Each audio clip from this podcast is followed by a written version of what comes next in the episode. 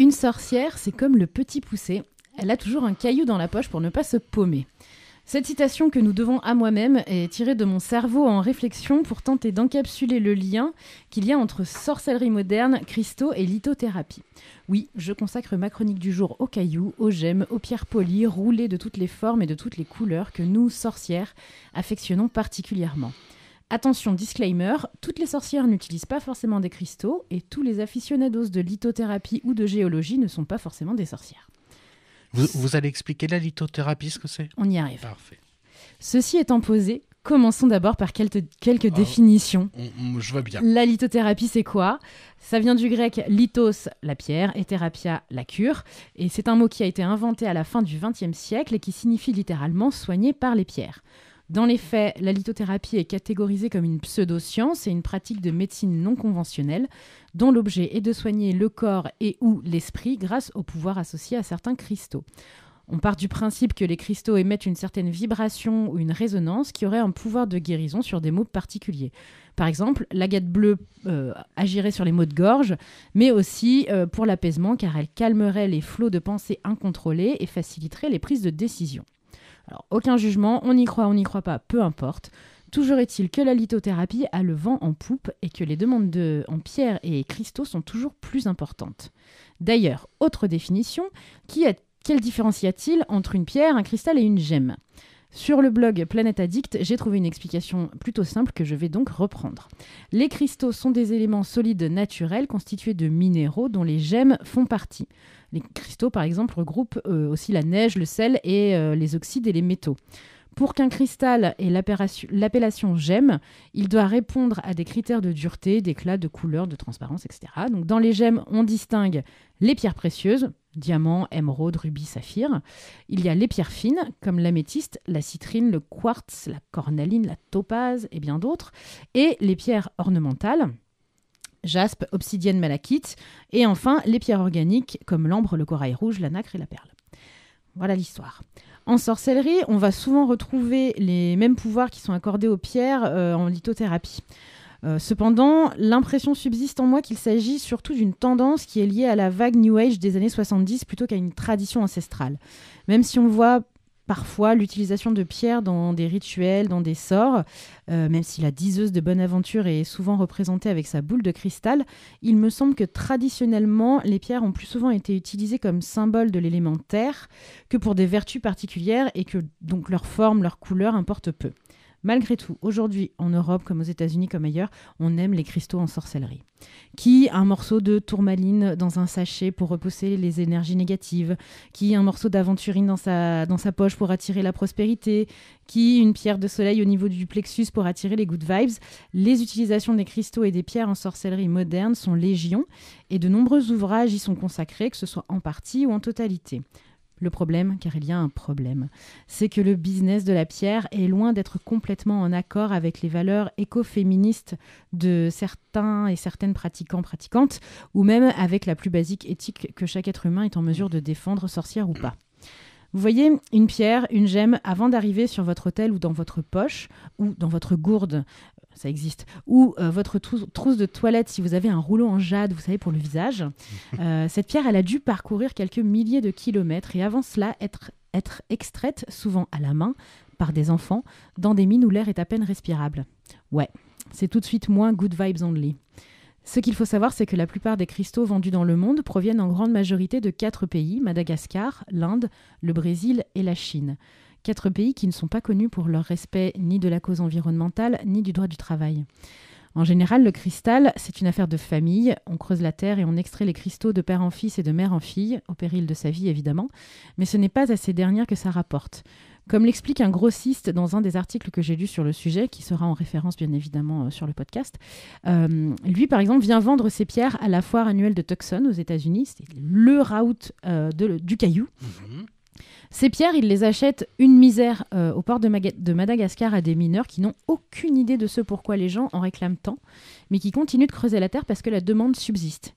Les cristaux sont au cœur de deux mondes qui ne pourront jamais s'imaginer l'un l'autre, dit-il, et à juste titre, puisque de l'autre côté, ces acheteurs et ces acheteuses sont des marques qui fabriquent des pénis en améthyste ou des œufs vaginaux en jade. Euh, Je dis ça parce que Goop, le site de Gwyneth Paltrow, en vend euh, à 60 euros pièce, 60 dollars même pièce. Donc même si euh, certains détaillants ont de, bonnes intentions, ils essaient par exemple de développer des relations directement avec les mineurs pour euh, se passer d'intermédiaires, ou ils essaient de s'assurer de la traçabilité des pierres qu'ils revendent. En général, peu d'efforts concrets sont faits en faveur de conditions d'extraction éthiques et respectueuses de l'environnement. Pour certains, la faute revient au consommateur final qui ne veut pas payer ces pierres assez chères. Pour d'autres, c'est le manque de régulation, comme pour les pierres précieuses par exemple, où l'extraction et le commerce de diamants sont encadrés par les lois. Toujours est-il que le commerce de cristaux n'est pas aussi pur que les vertus que l'on accorde, aux pierres. On sait par exemple que le commerce de jade euh, de Myanmar, euh, qui est aux mains de compagnies d'extraction chinoises, a participé au financement de conflits sanglants et d'une épidémie d'héroïne et de VIH dans la mi- minorité cachin qui travaille dans les mines. On sait que le lapis lazuli d'Afghanistan a rapporté 20 millions de dollars aux talibans. On sait que le cristal du Congo est extrait par des enfants de 7 ans. On sait que les cristaux du Brésil vendus dans les boutiques bien-être de Los Angeles et d'ailleurs participent à, une dé- à la destruction de la forêt amazonienne à cause de leur extraction illégale. On sait aussi que certains vendeurs en ligne commercialisent de fausses pierres qui sont en fait des morceaux de verre teinté, roulés et polis. Hmm. Et maintenant qu'on sait, on va essayer de faire autrement. Je suis pas meilleure que les autres. Des cristaux, j'en ai. J'en ai même acheté sur des sites très peu respectueux de l'environnement et des conditions de travail des personnes qui les extraient. Mais maintenant que je sais tout ça, je n'ai plus le même regard et je ne ressens plus le même besoin d'en posséder. Je me dis que le joli petit caillou que j'ai trouvé en forêt du Poinçonnet a tout autant de pouvoir que ce quartz venu du bout du monde, ou qu'un petit morceau de pierre vaguement rouge ramassé au bord d'un ruisseau dans les coparcs euh, symbolisera aussi bien l'amour qu'une jaspe rouge de Madagascar qu'un gamin de 8 ans aura été miné pendant des heures en respirant des poussières et des particules pour 18 à 23 centimes le kilo. Je me dis que les cristaux que j'ai déjà achetés devraient me suffire pour ma pratique et que je prendrai soin de les utiliser avec précaution. Et puis, il existe tout de même euh, pas mal d'alternatives. On peut par exemple se procurer des cristaux en creusant soi-même près de chez soi. Euh, il existe encore de nombreux gisements qui sont répertoriés en France. Euh, alors des gisements et des carrières qui sont fermés mais qui restent parfois accessibles au public. Et d'ailleurs, il y a de nombreux amateurs de géologie qui passent leur week-end à chercher euh, des pierres, des cristaux et des gemmes. Alors c'est un peu dangereux, ne faites pas ça tout seul. hein. Euh, mais il existe aussi des bourses, d'échange qui sont organisées régulièrement pour se procurer des pierres, où on peut même en fa- fabriquer soi-même ses propres cristaux grâce à des kits vendus en magasin ou en ligne, voire même à partir de recettes à tester chez soi, à base d'eau et de sel par exemple. Et enfin, si vraiment vous aimez l'aventure, vous pouvez aller en Auvergne aux mines du Pégu euh, pour extraire vous-même votre morceau d'améthyste lors d'une journée en immersion. Il y a suffisamment d'alternatives pour continuer à pratiquer en cohésion avec le grand mantra Do no harm but take no shit, qui signifie ne fais pas de mal mais ne te laisse pas abuser. Je pose ainsi ma petite pierre à l'édifice d'une pratique plus respectueuse, en espérant que vous soyez nombreuses et nombreux à suivre les petits cailloux que j'ai laissés à votre attention sur le chemin de cette chronique. Merci Hélène, ça a le mérite de la, de la clarté. hein. Euh, ce qui me, ce qui, moi, j'ignorais vraiment. euh, On, on est finalement sur euh, sur le même problème que les pierres précieuses, que Tout à fait. qui- Ça prend une telle ampleur, en fait. euh, je pense que c'était quelque chose qui était assez marginal pendant un temps. Mais avec euh, le boom, justement, de toutes les pratiques alternatives, euh, aussi bien en sorcellerie qu'en bien-être, euh, Mhm. le wellness, les, les- les méditations avec les pierres, les, les histoires de chakras, etc. Et la demande est de plus en plus forte. Et ce qui fait que ben, quand il y a beaucoup de demandes, c'est comme tout, le capitalisme prend le dessus finalement et, et fait fi un peu de, de, de l'éthique et, et l'argent gagne, quoi, toujours. Ce que je trouve beau dans l'une de vos propositions, c'est déjà vous, vous nous parlez ici d'une sorte de renouveau de la sorcellerie qui passe entre autres par des valeurs féministes. Donc on Mm. pourrait penser qu'en effet, euh, par rapport au travail des enfants, des choses de Oui. cet ordre, ça peut. hein. Euh, mais c'est aussi, ça peut en effet passer. euh, j'a- J'aime bien cette idée que le prendre le- la pierre comme symbole et en ça. effet prendre la pierre qu'on a envie de prendre et en tant que personne y mettre ce qu'on veut y mettre. Voilà, comme, Je comme toujours. ça, euh, comme je dis souvent, en sorcellerie, finalement, c'est l'intention qui compte. Donc, ben ok, euh, tu n'auras pas peut-être euh, l'améthyste qui fait que euh, certaines vertus euh, seront pas forcément présentes, mais, mais, c'est pas vous grave en fait. parer une pièce, c'est le une symbole pièce qui compte. fétiche, C'est ça. euh, voilà. Ça. Euh, Et on trouve de très jolies euh, pierres dans les rivières du coin, hein, clairement. Bien euh, sûr.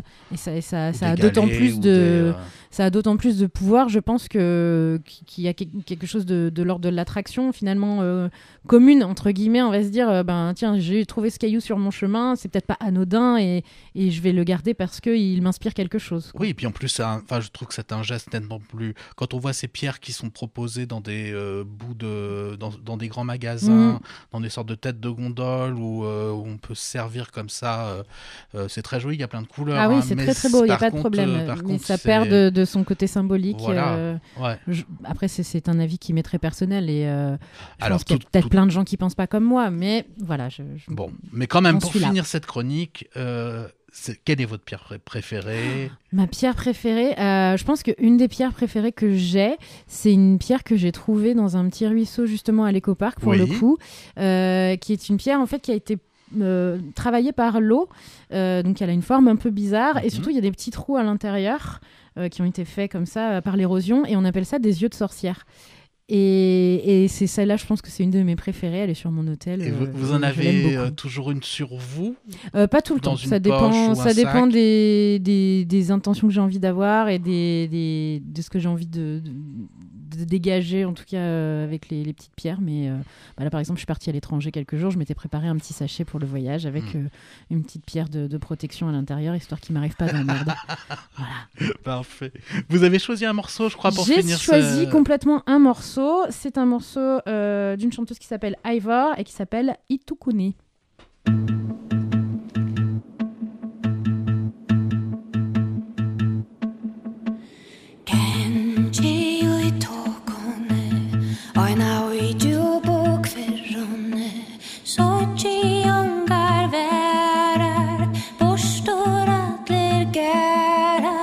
Robben med en ånd som svär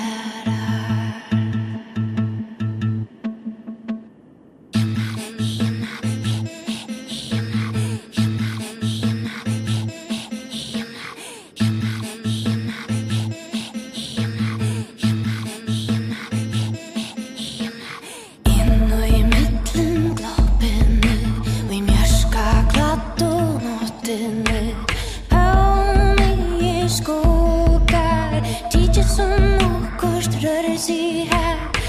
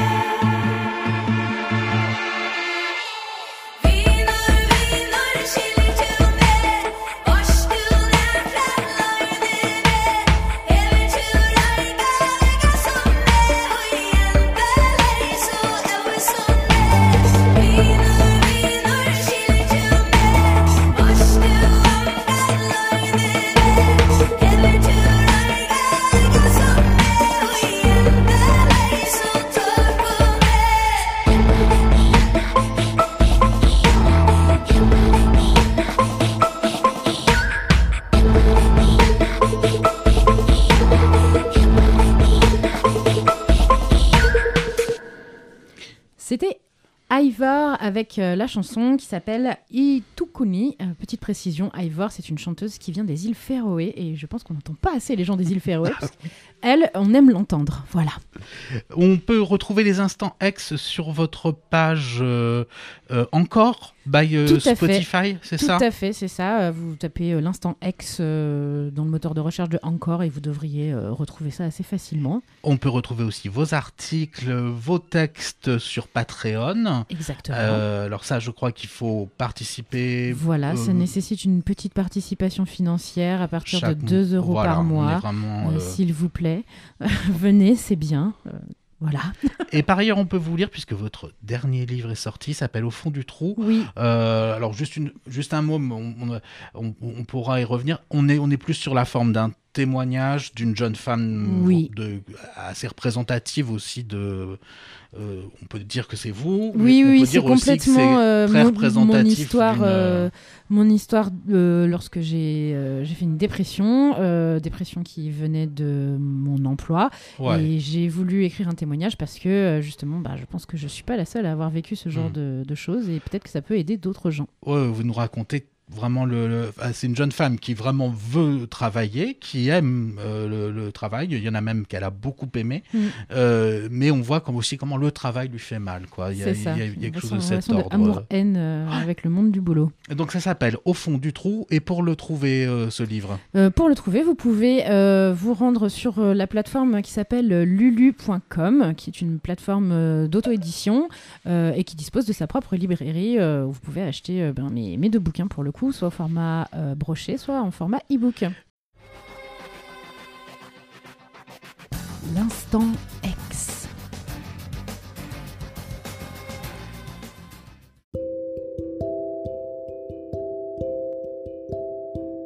Vous venez d'écouter l'Instant X, la chronique qui parle sorcellerie, féminisme et pop culture.